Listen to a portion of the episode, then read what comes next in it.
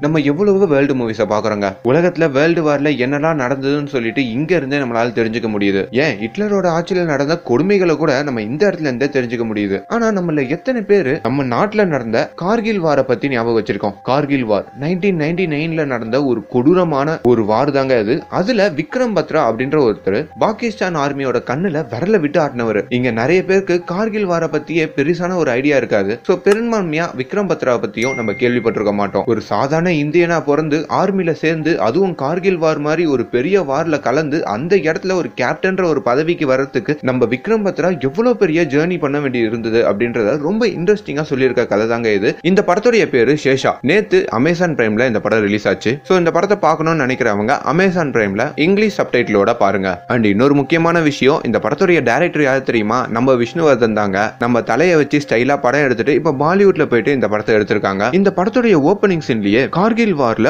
பார்டர்ல நம்ம இந்தியன் ஆர்மியும் பாகிஸ்தான் ஆர்மியும் சண்டை போடுறத காமிக்கிறாங்க. அந்த இடத்துல பயங்கரமா சண்டை நடந்துகிட்டே இருக்கும் போதும் நம்ம ஹீரோவான விக்ரம் பத்ராவையும் காமிக்கிறாங்க. அவங்க தொடர்ந்து சுட்டுக்கிட்டே இருக்கிறதுனால அந்த சோல்ஜர்ஸோட உயிரெல்லாம் காப்பாத்தணும்னு சொல்லி அவர் உயிரை பத்தி கொஞ்சம் கூட யோசிக்காம ஒரு பாம் எடுத்துக்கிட்டு அத்தனை துப்பாக்கிகளையும் தாண்டி எதிரியை நோக்கி ஓடிக்கிட்டு இருக்காரு. அந்த இடத்துல கட்டாச்சுன்னா நம்ம விக்ரம் பத்ரா இந்த பொசிஷனுக்கு எப்படி வந்தாரு அப்படின்றத ஒரு பிளாஷ்பேக் மூலியமா காமிக்கிறாங்க. இமாச்சல் பிரதேசில இருக்கிற பலாம்பூர் அப்படின்ற ஒரு ஊர்ல தான் நம்ம விக்ரம் பத்ரா பிறகுறாரு அவருக்கு அவர் மாதிரியே இருக்கிற ஒரு தம்பியும் இருக்காங்க. ரெண்டு பேரும் ஒரு டென்ஷனை கூட சொல்லலாம். ஆனா நம்ம விக்ரம் பத்ராக்கு கொஞ்சம் அறிவு அதிகங்க. அவங்க ஏரியால சண்டை நடக்கும் போதோ அதுல இருந்து டாக்டிஸா அந்த சண்டையை சமாளிச்சு வெளியே வருவாரு. இன்னொரு ஃப்ரேம்ல இன்னொருத்தர் காமிக்கிறாங்க. அவர் இப்ப நிகழ்காலத்துல இந்த கதையெல்லாம் சொல்லிக்கிட்டு இருக்காரு. ஆக்சுவலி இது அவரோட சின்ன வயசு கதை தான். விக்ரம் பத்ரா தான் இந்த கதையை சொல்றாரா? உங்களுக்கு என்ன வரலாம்? ஆனா அந்த கதையை சொல்றது யாருன்னு கிளைமேக்ஸ்ல நான் ரிவீல் பண்றேன். இப்போ நம்ம விக்ரம் பத்ரா அப்படியே மெல்ல வளர்றாரு. அவரோட வாழ்க்கை ரொம்ப பந்தாவலா இருக்காதுங்க. ரொம்ப கஷ்டப்படுற ஒரு ஃபேமிலி தான். ஆனா அந்த கஷ்டத்திலையும் நம்ம விக்ரம் பத்ராக்கு எப்படின்னா ஆர்மியில போய் சேர்ந்துடணும் அப்படின்ற ஒரு ஆசை மட்டும் இருந்துகிட்டே இருக்கு. ஒரு கட்டத்துல அந்த ஆசை நிறைவேறும் செய்யுதுங்க. நம்ம விக்ரம் பத்ரா ஆர்மிக்கு சேர்றாங்க. அந்த இடத்துல அங்க கேம்புக்கு போயிட்டு அங்க இருக்க சோல்ஜர்ஸ் கூட இன்ட்ரோவும் ஆகிக்கிறாங்க அந்த இடத்துல ஒரு கேப்டன் இருக்காரு. அவரோட டீம்ல தான் நம்ம விக்ரம் பத்ரா இருக்க வேண்டிய இருக்கு. சோ அப்படியே காலங்கள் மெல்ல ஓடுதுங்க. நம்ம விக்ரம் பத்ரா இப்ப காஷ்மீர்ல தான் இருக்காரு. அங்க இருக்க சோல்ஜர்ஸ் எல்லாம் கொஞ்சம் மறைப்பாவே இருந்தாலும் நம்ம விக்ரம் பத்ரா அந்த ஊர் மக்கள் கூட ரொம்ப ஜாலியா பேச ஆரம்பிச்சிடுறாரு. அது மாதிரி அந்த ஊர்ல டீ கடை வச்சிருக்கிற ஒரு தாத்தா கூட ரொம்ப க்ளோஸ் ஆகி அடிக்கடி பேசிக்கிட்டு அவங்க பையனையும் பார்த்துக்கிட்டு ரொம்ப சந்தோஷமா இருக்காருங்க. இதெல்லாம் உங்க கேப்டனுக்கு கொஞ்சம் கூட பிடிக்கல. என்னடா இவன் எல்லாரு கூடயும் ரொம்ப க்ளோஸா பேசிக்கிட்டே இருக்கானே? யாருமே நமக்கு நம்பவே கூடாது. இதெல்லாம் தெரியாமே நம்ம டீம்ல இருக்கானேன்னு சொல்லிட்டு கொஞ்சம் பொறாமையா தான் இருக்காங்க. அப்படி இவங்க எல்லாருமே போயிட்டு ஒரு இடத்துல செக் போஸ்ட் மாதிரி ரெடி பண்ணி அந்த இடத்துல வரப்போற வண்டி எல்லாம் செக் பண்ணிட்டு இருக்காங்க. அந்த இடத்துல வேற தீவிரவாதிகளோட ஊடுருவல் தான் அதிகமா இருக்கிறதுனால ரொம்ப கடுமையாவே அங்க வரப்போற வாகனத்தை எல்லாத்தையுமே செக் பண்றாங்க. இவங்க செக் பண்றதெல்லாம் பார்த்துட்டு அங்க இருக்கிற ஒரு வண்டி ரிவர்ஸ் எடுத்து அப்படியே கிளம்ப பாக்குது பட் நம்ம ஹீரோ அதை கவனிச்சு அவங்க கிட்ட துப்பாக்கி எடுத்து சுட போறாருங்க. பதிலுக்கு அவங்களும் சொல்றாங்க. அந்த இடத்துல ஒரு கலவரமே ஆகுது. எப்படியோ அங்க இருக்க சோல்ஜர்ஸ் எல்லாம் சேர்ந்து அவங்க எல்லாரையுமே சுட்டு கொண்டு முக்கியமா அந்த தீவிரவாத கும்பல்ல இருக்கிற அவங்க லீடரையும் பிடிச்சி அரெஸ்ட் பண்ணிடுறாங்க. இன்னொரு பக்கத்துல நம்ம விக்ரம் பத்ராவை அவங்க கேப்டன் வந்து கழுவி ஊத்துறாருங்க. நான் கமெண்ட் கொடுக்காம நீ எப்படி போய்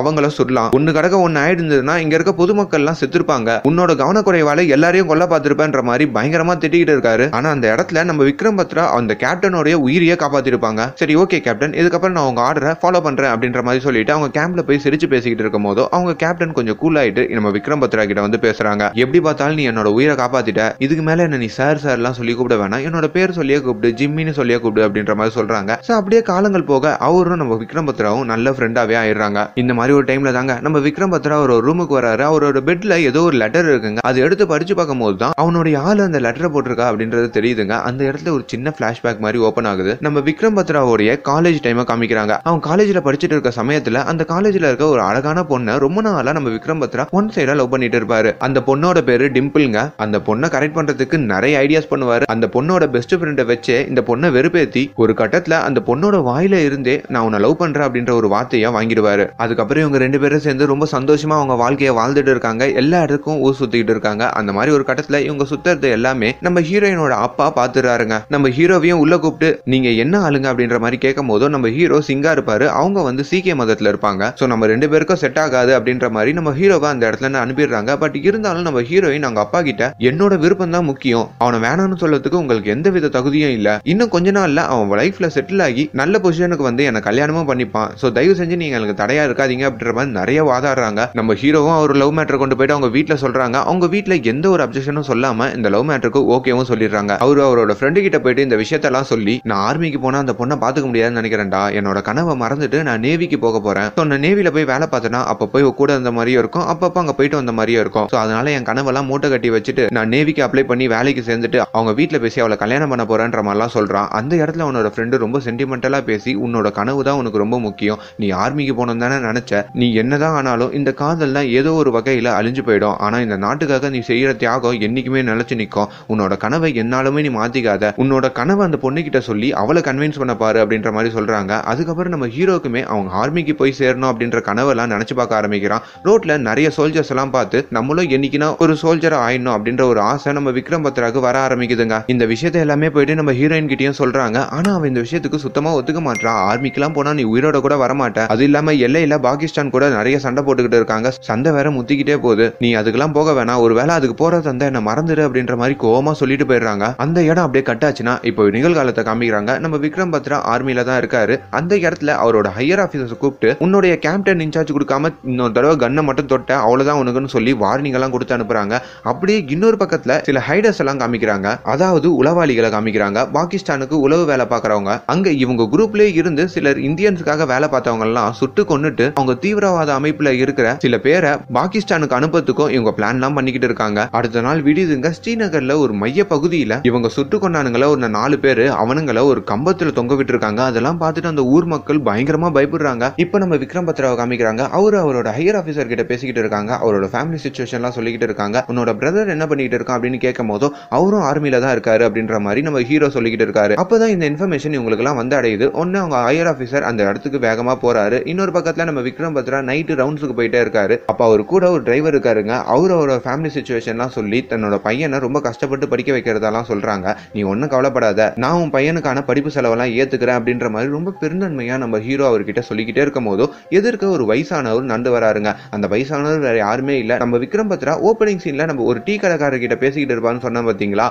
அவரு தாங்க அந்த இடத்துல நந்து வராரு. இந்த நைட் எதுக்கு இங்க வந்தீங்க? என்னாச்சு அப்படின்னு கேட்கும் போதோ இல்ல நான் உங்ககிட்ட ஒரு முக்கியமான விஷயம் பேசணும் அப்படின்னு சொல்லிட்டு ஒரு இடத்துக்கு கூட்டு போறாங்க. அந்த டீ கடைக்காரரோட பையனை கூப்பிடுறாங்க. அவன் வந்து இங்க இருக்க சில ஹைடர்ஸ் கிட்ட எல்லாம் தெரியாம போய் மாட்டிக்கிட்டான். இப்ப என்ன பிரச்சனைனா அவனை வந்து பாகிஸ்தானுக்கு அனுப்பணும் சொல்லி அந்த ஹைடர்ஸ் எல்லாம் சொல்றாங்க. சோ எப்படின்னா அவனை இந்த இடத்துல இருந்து காப்பாத்து அப்படின்ற மாதிரி நம்ம ஹீரோ கிட்ட அந்த விஷயத்தெல்லாம் சொல்றாங்க. அவனுக்கு பயங்கரமா ஷாக் ஆயிடுது. அந்த ஹைடர்ஸ் எல்லாம் எங்க இருக்காங்க அப்படின்னு சொல்லிட்டு அவங்க கிட்ட கேக்குறாங்க. அதுக்கு அந்த பையன் எனக்கு சரியா தெரியல. கண்ணை கட்டி கூட்டு போவாங்க. திரும்பி கொண்டு வந்து இந்த இடத்துல விட்டுருவாங்க. அப்படின்ற மாதிரி அவன் பொய் சொல்லிடுறாங்க. சரி ஓகேன்னு சொல்லி நம்ம ஹீரோவும் அடுத்த நாள் அந்த ஹைடர்ஸ் எல்லாம் எங்க இருக்காங்க சொல்லிட்டு ரொம்ப தீவிரமா தேடிக்கிட்டு இருக்காங்க. ஒரு மலைப்பகுதியில போய்கிட்டே இருக்காங்க. அப்ப அந்த இடத்துல சில பேர்லாம் ஆடு மேய்ச்சிக்கிட்டு இருக்காங்க. ஒரு சின்ன பையன் தாங்க ஆடு மேய்ச்சிக்கிட்டு இருக்கான். டேய் தம்பி ஆடெல்லாம் வழியில இருந்ததுன்னா நான் எப்படி போறது? கொஞ்சம் தள்ளி போப்பா அப்படின்ற மாதிரி கத்துறான். அந்த இடத்துல திடீர்னு பாம் பிளாஸ்ட் ஆகிற சவுண்டு கேக்குதுங்க. அந்த இடத்துக்கு நிறைய தீவிரவாதிகள்லாம் வந்து நம்ம இந்தியன் சோல்ஜர்ஸ் அட்டாக் பண்ண ஆரம்பிச்சிடுறாங்க. அதுக்கப்புறம் இவங்க ரெண்டு பேருக்கும் பயங்கரமா சண்டை நடந்துட்டு இருக்கு. அந்த சண்டையில நம்ம விக்ரம் பத்ரா கூட ஒரு டிரைவர் இருப்பாரு பாத்தீங்களா? அவர் அந்த ஸ்பாட்லயே இறந்து போயிடுறாருங்க. அது மட்டும் இல்லாம அங்க நிறைய பேருக்கு காயங்களும் ஆகுது. நிறைய சோல்ஜர்ஸ் இறந்தே போயிடுறாங்க. இதெல்லாம் நம்ம விக்ரம் பத்ராக்கு ஒரு பெரிய தாக்கத்தை ஏற்படுத்துது. இந்த கோவத்தோடயே போயிட்டு அங்க இருக்கிற நிறைய தீவிரவாதிகளை நம்ம விக்ரம் பத்ரா போட்டும் தள்ளுறாரு. ரொம்ப சோகமா அவங்க தங்கி இருக்க கேம்புக்கு இவங்களோட பாடியும் கொண்டு போறாங்க. அந்த இடத்துல போயிட்டு நம்ம பத்ராவோட ஹையர் ஆபீசர் கிட்ட அவரோட பையனை படிக்க வைக்கணும்னு சொல்லிட்டு ரொம்ப உருக்கமா சொன்னாங்க. அவர் நம்பி அவரோட ஃபேமிலியே இருக்கு. இப்படி அநியாயமா இறந்தாரு அந்த ஐடியாஸ் எல்லாம் கொன்னே ஆகணும் அப்படின்னு அப்படின்ற மாதிரி ரொம்ப வெறிகொண்டு அடுத்த நாள் போயிட்டு அந்த ஹைடஸ் எங்க இருக்காங்கன்னு சொல்லி அந்த பையன்கிட்டயே விசாரிக்கிறாங்க. ஆனா அந்த பையனுடைய அப்பா தயவு செஞ்சு அந்த பையனை டிஸ்டர்ப் பண்ணாதீங்க. உங்க கூட இருக்க சோல்ஜர்ஸே உங்களால பாத்துக்க முடியல. என் பையனெல்லாம் உங்களால பாத்துக்கவே முடியாது. இந்த விஷயம் தான் வெளியே சொன்னா அவன் உயிருக்கு ஆபத்து அப்படின்னு அவன் பயப்படுறான் அப்படின்ற மாதிரி அந்த பையனை மீட் பண்ணவே விட மாட்டாங்க ஆனா அந்த பையன் துணிஞ்சு வெளியே வந்து அவங்க எங்க இருக்காங்க? அப்படின்னு சொல்லி இவங்களுக்கு போட்டும் கொடுக்குறான். ஆக்சுவலி அவங்க பாகிஸ்தான் பார்டர்ல தாங்க பதுங்கி இருக்காங்க அந்த இடத்துக்கு போறது ரொம்பவும் ரிஸ்க் ஸோ இந்த விஷயத்தெல்லாம் கொண்டு வந்து அவங்களோட அபிஷியல் கிட்ட நம்ம ஹீரோ சொல்றாரு. சரி ஓகே அந்த இடத்துக்கு போய் அவங்கள போட்டு தள்ளிட்டு வாங்க. ஆனா ரொம்ப ரிஸ்க் எடுத்து தான் போறீங்க. விக்ரம் பத்ரா நீ உன்னோட டீமை லீட் பண்ணி கொண்டு போக போற. ஸோ இந்த இடத்துல எந்த உயிரிழப்பு வந்தாலும் அதுக்கு நீ தான் முழு பொறுப்பு அப்படின்ற மாதிரி சொல்லிட்டு நம்ம விக்ரம் பத்ரா தலைமையில ஒரு டீம் அரேஞ்ச் பண்ணி அந்த இடத்துக்கு அனுப்புறாங்க. நம்ம விக்ரம் பத்ராவும் அவங்க எல்லாருக்கிட்டயுமே ரொம்ப மோட்டிவேஷனலா பேசிட்டு அந்த இடத்துக்கும் போய் சேர்றாங்க. அந்த இடம் பார்க்கறதுக்கு ரொம்ப பயங்கரமா இருக்குங்க. நைட் டைம்ல தான் போக முடியும். ஏன்னா பகல்ல போனா ஈஸியா கண்டுபிடிச்சிருவாங்க அப்படின்றதுனால நைட் அந்த இடத்துக்கு போயிட்டு ரொம்ப கேர்ஃபுல்லா அந்த வீட்டுக்குள்ள எப்படி போலான்னு சொல்லி அங்க இருக்க சோல்ஜர்ஸ் கிட்ட எல்லாம் பிளான் சொல்லிக்கிட்டு இருக்காங்க. அதை வேற ஒருத்தன் ஒட்டி கேட்டுறான் எப்படியும் அந்த இடத்துல சைலண்டா அவனையும் கொண்டுட்டு மெல்ல அந்த வீட்டுக்குள்ளேயும் நுழையிறாங்க. அந்த இடத்துல அவங்க கண்டுபிடிச்சு துப்பாக்கியால சுட ஆரம்பிச்சிடுறாங்க. இவங்க ரெண்டு பேருமே சுட்டுக்கிறாங்க. எப்படியும் அங்க இருக்க நிறைய தீவிரவாதிகள்லாம் சுட்டு கொண்டுட்டு அந்த தீவிரவாத கும்பலோட தலைவனை எப்படின்னா கண்டுபிடிச்சே ஆகணும்னு சொல்லிட்டு அந்த வீட்டுக்குள்ள போறாங்க. அந்த வீட்டுக்குள்ள நிறைய பெண்கள் இருக்காங்கங்க. நம்ம விக்ரமத்தராக்கு ஐயோ பெண்களுக்கு அறைக்குள்ள வந்துட்டோமேனு சொல்லிட்டு அப்படியே ரிட்டர்ன் கிளம்புறாரு. அந்த இடத்துல நல்லா நோட் பண்ணும்போது தான் பொண்ணு மாதிரியே ட்ரெஸ் போட்டு பொண்ணுங்கள் நடுவுல உட்காந்துருக்கான் அவன் தான் அந்த தீவிரவாத கும்பலோட தலைவன். அதை நம்ம விக்ரம் பத்ரா கண்டுபிடிச்சதுனால அந்த இடத்துல இவங்க ரெண்டு பேருக்கும் ஒரு பெரிய சண்டை வருது. அந்த சண்டையில நம்ம விக்ரம் பத்ரா அந்த தலைவனை எப்படியோ கொண்டுறாருங்க அந்த மூமெண்ட்ல இருந்து நம்ம விக்ரம்பத்ராக்கு ஒரு பெரிய பேர் கிடைக்குது. அவங்க சீஃபே அவரை கூப்பிட்டு பயங்கரமா பாராட்டி உன்னை அடுத்த பொசிஷனுக்கு கூட்டு போக போற அப்படின்னு சொல்லி அவனுக்கு எக்ஸ்ட்ரா ஒரு ஸ்டாரும் கொடுத்து கௌரவிக்கிறாங்க. ஆர்மிக்கு வந்து ஒரு வருஷம் ஆனதுனால ஒரு நாற்பத்தஞ்சு நாள் லீவ் கொடுத்து நீ ஊருக்கு போயிட்டு வாப்பா அப்படின்னு சொல்லி அவனை அனுப்பியும் வைக்கிறாங்க. நீ இல்லாதது இந்தியன் ஆர்மிக்கு பெரிய இழப்பு. அதனால சீக்கிரமா வந்துடு உங்களுக்காக நான் வெயிட் பண்ணிக்கிட்டு இருப்போம் அப்படின்ற மாதிரிலாம் சொல்லிட்டு அந்த இடத்துல இருந்து அவனை அனுப்பி வைக்கிறாங்க. ஆனா அவன் போனதுக்கு அப்புறம் தாங்க பெரிய பிரச்சனையா ஆரம்பிக்குது. ஆக்சுவலி கார்கில் வார் அந்த ஒரு பாயிண்ட்ல இருந்து தான் தொடங்குது. அந்த தீவிரவாத கும்பலோட தலைவனை போட்டு தள்ளனதுக்கு அப்புறம் பாகிஸ்தான் ரொம்ப தீவிரமா இந்தியாவுக்கு எதிராக அட்டாக் பண்ண ஆரம்பிக்கிறாங்க. இந்தியனோட பார்டர் எல்லாம் கொஞ்சம் கொஞ்சமா புடிச்சுக்கிட்டே இருக்காங்க. அப்படி முக்கியமா காஷ்மீரோட மைய பகுதியை அவங்க கைப்பற்றி அந்த இடத்துல பாகிஸ்தான் கொடியை நட்டுறாங்க. பாகிஸ்தான் அபிஷியல்லாம் அடுத்து கார்கில் வாருக்கு எல்லாருமே ரெடியாக இருக்காங்க இந்தியன்ஸை வந்து நம்ம நசுக்க போறோம் அப்படின்ற மாதிரி பிளான் பண்ணிக்கிட்டு இருக்காங்க. பட் இந்த விஷயம் எல்லாம் நம்ம இந்தியன்ஸுக்கு தெரியாதுங்க. நம்ம விக்ரம் பத்ரா அப்படியே கூலா வந்து அவனோட ஆளை பார்க்கலாமே அப்படின்னு சொல்லி ரொம்ப நாளுக்கு அப்புறம் அவனோட ஆளை வந்து மீட் பண்ணுறாங்க அந்த பொண்ணு சம கோபமாக இருக்கா? இவன் கூட சரியாக கூட பேச மாட்டா அவர் கோயிலில் சாமி கும்பிட்டுக்கிட்டே இருக்கும் போது அவர் ஒரு சாரியை தன்னோட கையில் சுற்றிக்கிட்டு அந்த பொண்ணோட முறைப்படி அவளுக்கு தெரியாமே அந்த கோயிலை ஒரு நாலு வாட்டி சுற்றி வராங்க. அந்த பொண்ணு கிட்ட உன் சாரியை பிடிச்சி நான் இது மாதிரி சுற்றி வந்துட்டேன். நம்ம ரெண்டு பேருக்கும் கல்யாணம் ஆயிடுச்சு அப்படின்ற மாதிரி அவன் சொல்கிறான் அந்த பொண்ணுமே அந்த இடத்துல அடப்பாவி என்னடா திருத்தனமாக இந்த வேலையெல்லாம் பண்ணிட்டேன்னு சொல்லி கேட்கும் போதோ இந்த நாற்பத்தஞ்சு நாள் நான் உன் கூடவே இருக்கணும்னு நினச்சேன். இந்த மாதிரி கல்யாணம் பண்ணிட்டுனா நான் உன் கூடவே இருப்பல அதனால தான் நான் இது மாதிரி பண்ணேன்னு சொல்லி அந்த நாற்பத்தஞ்சு நாள் நம்ம ஹீரோயின் கூட நம்ம ஹீரோ ரொம்ப சந்தோஷம் இருக்காருங்க. இவங்க ரெண்டு பேருமே அந்த நாளை ரொம்ப கொண்டாடுறாங்க. நீங்க நினைச்சு பாருங்க ஒரு வருஷம் பார்டர்ல ரொம்ப கஷ்டப்பட்டு தங்களோட உயிரெல்லாம் தியாகம் பண்ணி சண்டை போட்ட ஒருத்தங்க நாற்பத்தஞ்சு நாள் வந்து தனக்கு பிடிச்சமான ஒரு பொண்ணு கூட எவ்வளவு சந்தோஷமா இருப்பாருன்ட்டு. ஆனா இன்னொரு பக்கத்துல நம்ம ஹீரோயினோட மனசுமே நினைச்சு பார்க்கணும். போனவ உயிரோட வருவானா வரமாட்டானான்னு தெரியாது. இன்னொரு பக்கத்துல வீட்டுல வேற வந்து அவங்க அப்பா கிட்ட பேசிட்டு போயிட்டான். அவங்க வீட்டுல வேற இந்த கல்யாணத்துக்கு ஒத்துக்கல. இந்த எல்லா விஷயத்துமே தனியா ஒரு பொண்ணை வந்து சமாளிச்சு ஒரு வருஷம் இந்த பையனுக்காகவே வெயிட் பண்ணி இவன் வந்ததுக்கு அப்புறம் இதுக்கப்புறமாச்சும் என் கூட இருப்பியா? அப்படின்ற மாதிரி கேட்கறான் நான் ஒரே ஒரு வாட்டி மட்டும் போருக்கு போயிட்டு வந்துடுறேன். அதுக்கப்புறம் ஃபுல்லா உங்க கூட தான் இருப்பேன் அப்படின்ற மாதிரி நம்ம விக்ரம் பத்ராவும் அந்த பொண்ணு கிட்ட சத்தியம் பண்ணி கொடுக்குறாங்க. அந்த மாதிரி ஒரு டைம்ல தான் டிவியில ஒரு பயங்கரமான ஒரு நியூஸ் வருதுங்க. இந்த கார்கில் வார் ஆரம்பிச்சிடுச்சு. பாகிஸ்தான் வந்து அட்டுலியம் பண்ணிட்டு இருக்காங்க அப்படின்ற மாதிரிலாம் சொல்றாங்க. உடனே நம்ம விக்ரம் பத்ரா அதை பார்த்து கொதிச்சு போய் உடனே நான் இங்க இருந்து கிளம்பியே ஆகணும்னு சொல்லிட்டு தன்னோட ஃப்ரெண்டு கிட்ட தான் எந்த விஷயமானாலும் ஷேர் பண்ணிப்பாங்க. அது மாதிரி தன்னோட ஃப்ரெண்டு கிட்ட போயிட்டு இப்ப பாகிஸ்தான் ஒரு இடத்த பிடிச்சி அந்த இடத்துல அவங்க கொடியை நட்டு வச்சிருக்காங்களா அந்த கொடியை அகற்றிட்டு நம்ம இந்திய நாட்டு கொடியை அந்த இடத்துல நடணும்டா. அதுக்கப்புறம் தானே என்னோட உயிரை என்கிட்ட இருந்து பிரியும் அப்படின்ற மாதிரி நம்ம ஹீரோ அவங்க கிட்ட சொல்லிட்டு இருக்கான். சோ அது மாதிரி நம்ம ஹீரோ திரும்பி ஆர்மிக்கு போக வேண்டிய நாளும் வந்துருதுங்க. நம்ம ஹீரோவும் ஒரு பஸ் ஸ்டாப்ல போயிட்டு பஸ் ஏற போறாங்க. அந்த இடத்துக்கு நம்ம ஹீரோயின் வந்து ரொம்ப சென்டிமெண்டலா பேசி என்னை விட்டு பிரிஞ்சு போகாது அப்படின்ற மாதிரி ரொம்ப கதறி அழுகுறாங்க. அந்த இடத்துல தன்னோட கையை அறுத்து தன்னோட பிளட்னாலேயே நம்ம ஹீரோக்கு ஒரு பொட்டு வச்சுட்டு நான் சீக்கிரமா உன்னை தேடி வருவேன். எனக்காக வெயிட் பண்ணுன்னு சொல்லி நம்ம ஹீரோ ரொம்ப சோகமா அங்க வந்து விடைபெறாரு இப்ப காஷ்மீர் போனா நிலைமையே ரொம்ப வேற மாதிரி இருக்குங்க. போர் ரொம்ப தீவிரமா நடந்துட்டு இருக்கு. நம்ம ஹீரோக்கு அந்த இடத்துல என்ன செய்யறதுன்னே தெரியல. இவங்க எல்லாருமே சேர்ந்து ஒரு கேம்ப் போட்டு அந்த இடத்துல தங்கிட்டு இருக்காங்க. சில பாகிஸ்தான் சோல்ஜர்லாம் வந்து இவங்களை அட்டாக் பண்ண ஆரம்பிச்சிடுறாங்க. இவங்க மேல குண்டெல்லாம் போடுறாங்க. அந்த இடத்துல நம்ம ஹீரோவுடைய சீஃப் ஆஃபீஸர் வேற இறந்து போயிடுறாரு. இந்த விஷயம் எல்லாமே நம்ம ஹீரோவை பயங்கரமா பாதிக்குது. நம்ம திரும்பி அடிக்கணும் அப்படின்னு சொல்லிட்டு அந்த இடத்துல நம்ம ஹீரோ முடிவு பண்றாரு. அப்பதான் அவங்க சீஃப் வந்துட்டு நம்ம தொடர்ந்து முன்னேறிக்கிட்டே இருந்தாதான் நம்மளால இந்த கார்கில் வால்ல வெற்றி பெற முடியும். அதனால நம்ம இந்த இடத்துல இருந்து ஒரு நாலு டீமா பிரிய போறோம். சோ அது மாதிரி ஒவ்வொரு டீமா பிரிக்கிறாங்க. அது மாதிரி நம்ம விக்ரம் பத்ராவையும் ஒரு தனி டீமா பிரிக்கிறாங்க. அந்த டீமோடைய கோட் நேம் தான் சேஷ்ரா. அது மட்டும் இல்லாம அந்த இடத்துக்குலாம் நெருங்கி போறது ஒன்றும் சாதாரண விஷயம் இல்லைங்க. ரொம்ப கடினமான பாதை. பனிமலைகள் இருக்கிற ஒரு பாதைங்க. பகல்லே பயங்கரமா குளிரும். அதுவும் நைட் டைம்ல இவங்க போக போறாங்க. நிறைய குளிர் நிறைய கஷ்டத்தெல்லாம் தாங்கிக்கிட்டு தான் அந்த இடத்துக்கு போகணும். நிறைய பேர் குளிர்லயே கூட உறைஞ்சி செத்து போகலாம். அந்த குளிரோட சேர்ந்து பாகிஸ்தான் ஆர்மியை நம்ம எதிர்கொள்ள வேண்டியது இருக்குன்னு சொல்லி அவங்க கமாண்டர் நிறைய விஷயங்களை சொல்றாங்க. அதெல்லாம் உள்வாங்கிக்கிட்டு நம்ம ஹீரோவோட தலைமையில